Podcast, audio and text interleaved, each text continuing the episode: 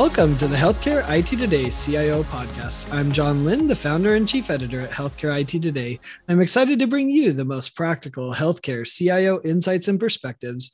We know your job is challenging and we want to help you be more successful. And our guest today is Aaron Martin. He's a, a DexCare board member and he's also executive vice president and chief digital officer at Providence. Welcome, Aaron. Hey, thank you so much, John. Uh, great to be here. Yeah, so yeah, you have I think some unique perspectives, uh, you know, and very entrepreneurial for a healthcare organization. But before we dive into that, tell us a little bit about yourself and Providence. Yeah, I've been at Providence uh, eight years. Uh, we're a large health system based in Seattle with about 120,000 caregivers, um, 26 billion in revenue, mainly covering the West Coast. So our biggest markets are Seattle, Oregon, and Southern California. Great. Well, you know, I, I think what was interesting uh, for me is is kind of learning about some of the work you're doing around digital health and di- digital innovation there at Providence. What is really your overarching approach to those two areas, digital health and digital innovation? Yeah, I, it's basically driven by the needs of a $26 billion health system, you know, first and foremost. So we you know, kind of our processes, we work with our clinical and operations colleagues to kind of identify what we call opportunity areas. Uh, we break them down into, you know, specific potential kind of solutions, and then we run them through a process. The first step is, you know, do we already have uh, a digital solution for the problem that, or that may help with the problem or the opportunity in our toolbox or in our existing uh, technology portfolio? If we don't, then we give it to uh, Providence Ventures. Uh, it's a venture fund that we operate with 26, uh, 27 portfolio companies. Uh, they go out and they look for what we call best of breed solutions in the market. If we don't have it and we can't find it in the market, then we'll build it actually. And so we have a venture studio that actually creates new companies. We've done that three times uh, so wow. far. Um, you know, the first one being a company called Xealth. 2nd uh-huh. one being a company called Wildflower, and then the latest is a company called DexCare that we we spun out last March. Awesome. So let's talk about DexCare, right? I think it's it's fascinating that you incubated that company in your digital innovation group, and they just raised fifty million dollars. So I guess mm-hmm. is that going to high school or college? I'm not quite sure. You know, your child's grown up and, and out in the real world, right? But right. tell us about the platform. Uh, you know, along with you know where did it start and where's it really headed? Yeah, where it started was, you know, a few years back, we were looking for a solution to power what we call our on demand healthcare business.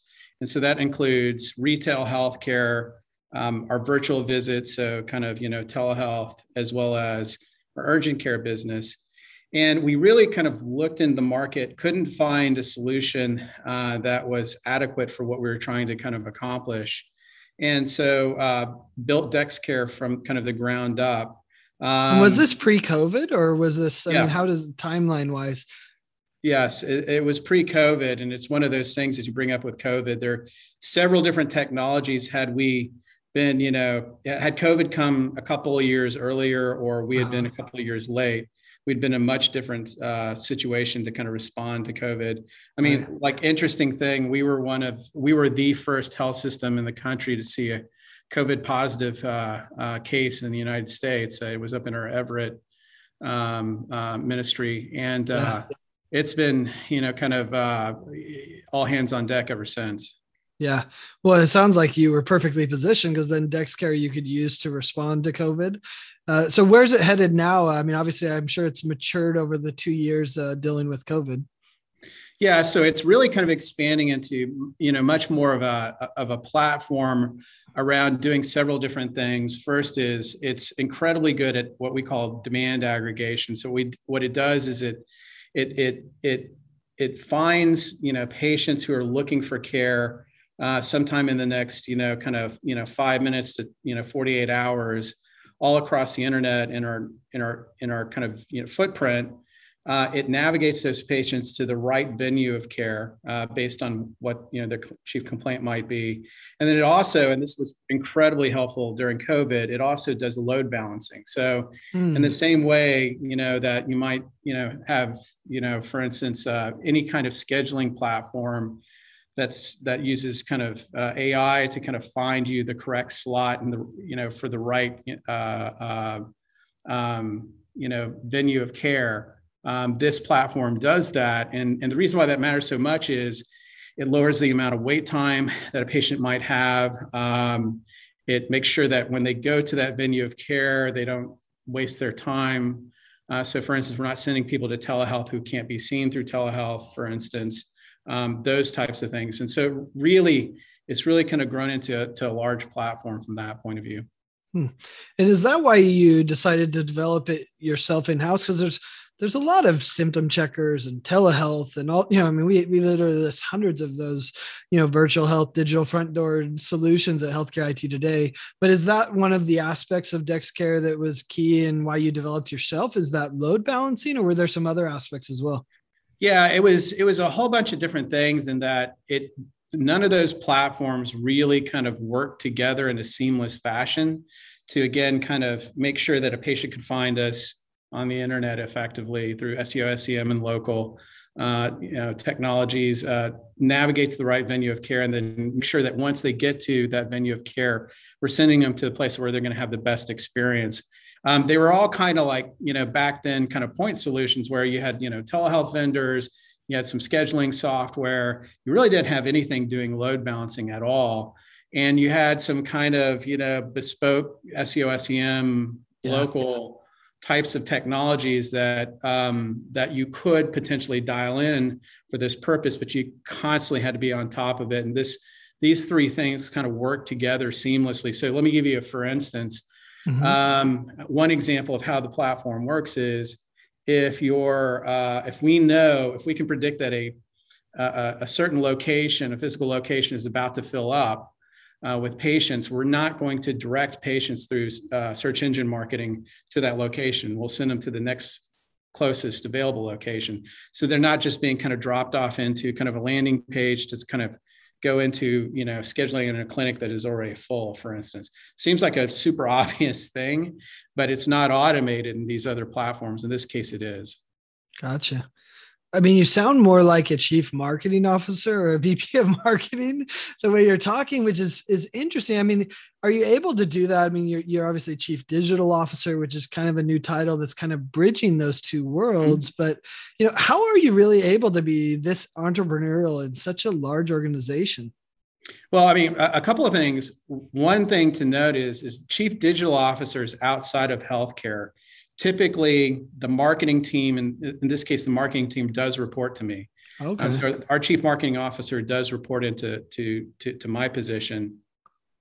Um, you know, outside of healthcare, that is very typical hmm. uh, combination. They typically are, are, are folks with backgrounds similar to mine in e-commerce or um, the internet, uh, and they do have a, a pretty deep uh, marketing and uh, technology background. And the reason that those two things go together is, is one part is demand generation, and then the digital platform actually, index care being an important part of that, converts that demand into you know actual patients and customers. And so it's hard to kind of keep those two pieces separate. So that's mm-hmm. the operational part of my job. The um, the innovation part of it is is really kind of you know trying to to fill gaps in the market where we don't see solutions, right? And if you fill gaps, if it's an important problem, mm-hmm. right? It's a problem that, you know, we stack rank, we put a value on these problems, like what's it worth to us if we solve these problems or we get the, you know, or we, we um, clear these opportunities, for instance. Um, if it's a big enough problem for us, it implies a large uh, total addressable market in terms of, you know, a business. Right. So that means it's probably worth, you know, at least building a product against if we can't find something out there.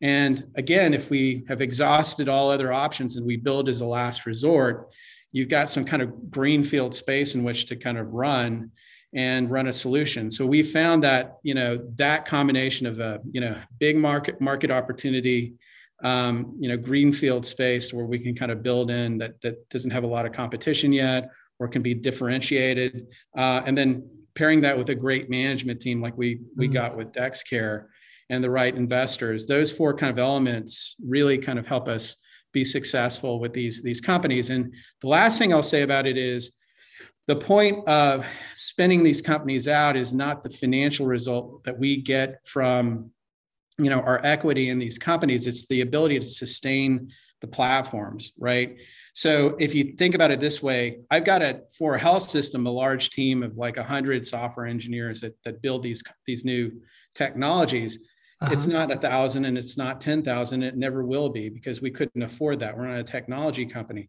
so the question is is how do we sustain and leverage our resources so that mm. we can work on one problem after another and not have to con- continue to sustain it. So the example I always use is, um, you know, when when we started a company called Xealth, uh, you know, the, our first spin out from about four or five years ago. Uh-huh. Um, internally, we had four people working on the problem that they're working on. Now they have over 60, wow. you know, um, and they've got 20 health systems using their platform and they've raised over $50 million in venture capital.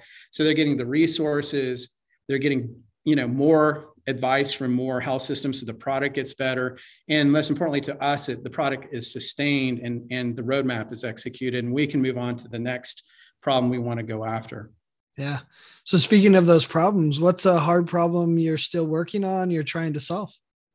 Yeah one that we just finished uh, solving uh, was believe it's it's pretty in the weeds but it's pretty important and i think it okay. might resonate with your your uh, your listeners it's the integration of single sign-on into EMRs. Mm. So the problem we're trying to solve is we have millions of patients that today log into MyChart. So we're a big Epic customer. Okay. Um, the problem is, is, is that we wanted to own the identity layer. So we want to own the layer in which people kind of you know provide their credentials and log in on. And so we had you know kind of one option which is you know have people create new credentials. So i like my job. I don't want to get fired. So pass on that. I don't want uh-huh. 3 million people to be asked to kind of create new credentials. That'd be a horrible customer experience. Uh-huh. so instead what we did is we built an integration with epic between uh, microsoft's um, sso product b2c and uh, and epic that allows users to use their existing epic credentials to log into our identity layer. And ah. there's a whole lot of engineering that went around that to make that possible, make it seamless and make it secure. But that's a good example of, you know, a pretty robust platform that allows us now to eliminate the friction of people having to have multiple different logins based on, you know, what are they using our app? Are they using MyChart? Are they using a different app that we're sponsoring, et cetera? Now they can use the exact same credential everywhere if they've already got a credential through MyChart, which is the vast majority of our, our users, they don't have to change their credentials. And then we um, can now see the patient's login and we can start building and putting other technologies underneath that uh, identity layer. And we can also have a better kind of 360 understanding of our, of our patients versus all the information going into our, our, our EMR and being kind of a black box.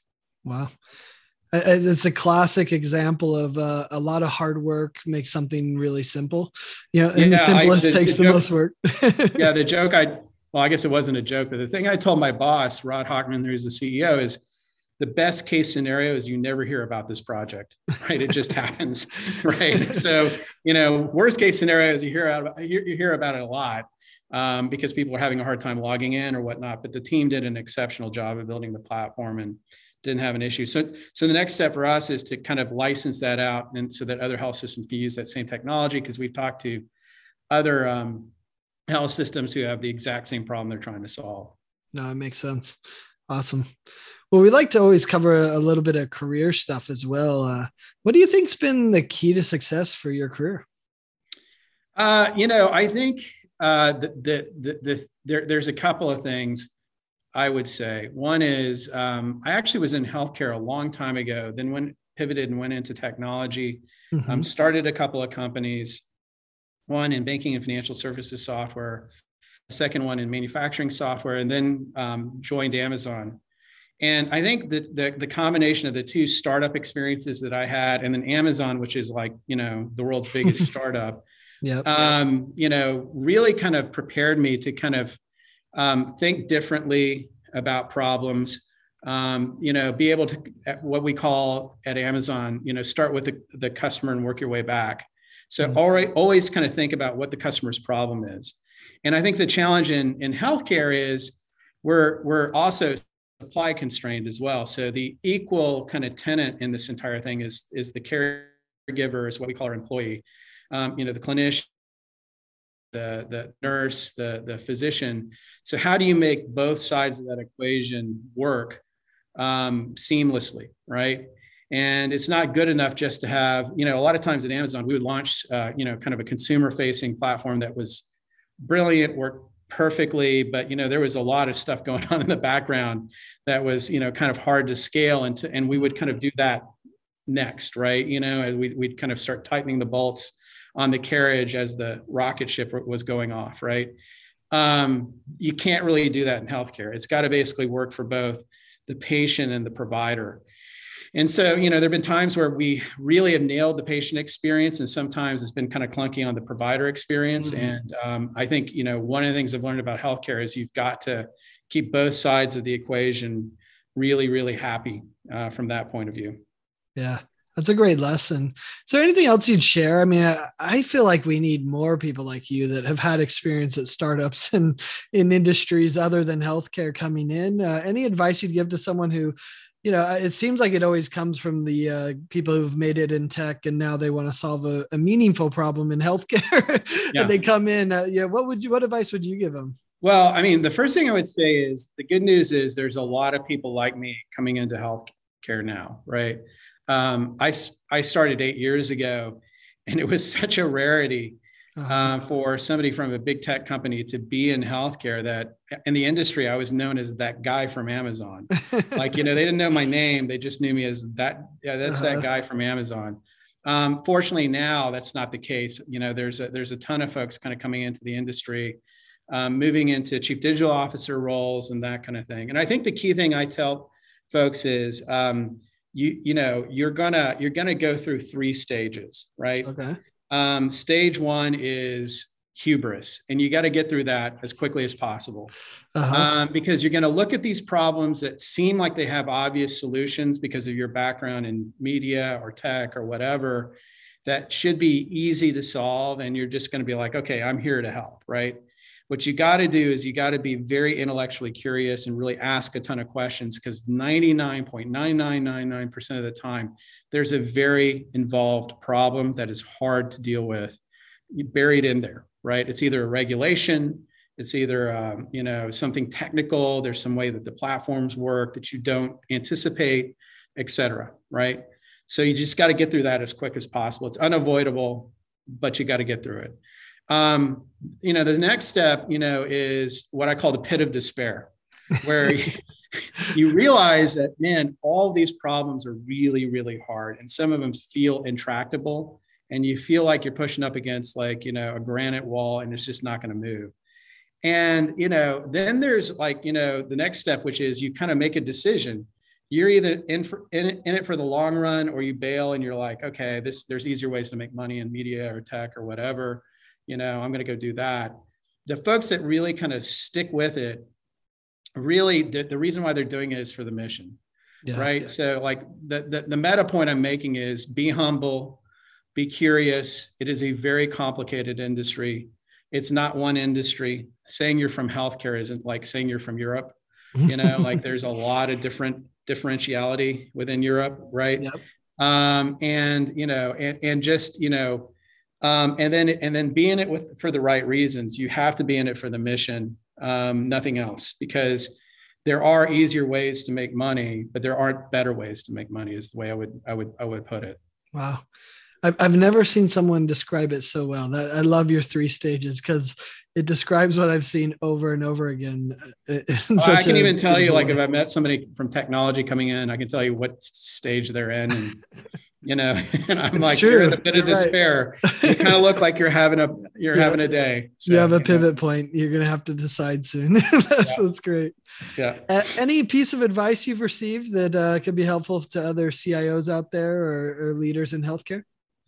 Yeah, I, you know, I, I I think that the key thing is is, um, you know, um, remember what it was like during COVID. We all mm-hmm. got a lot of stuff done really, really quickly, and for the most part, safely, right?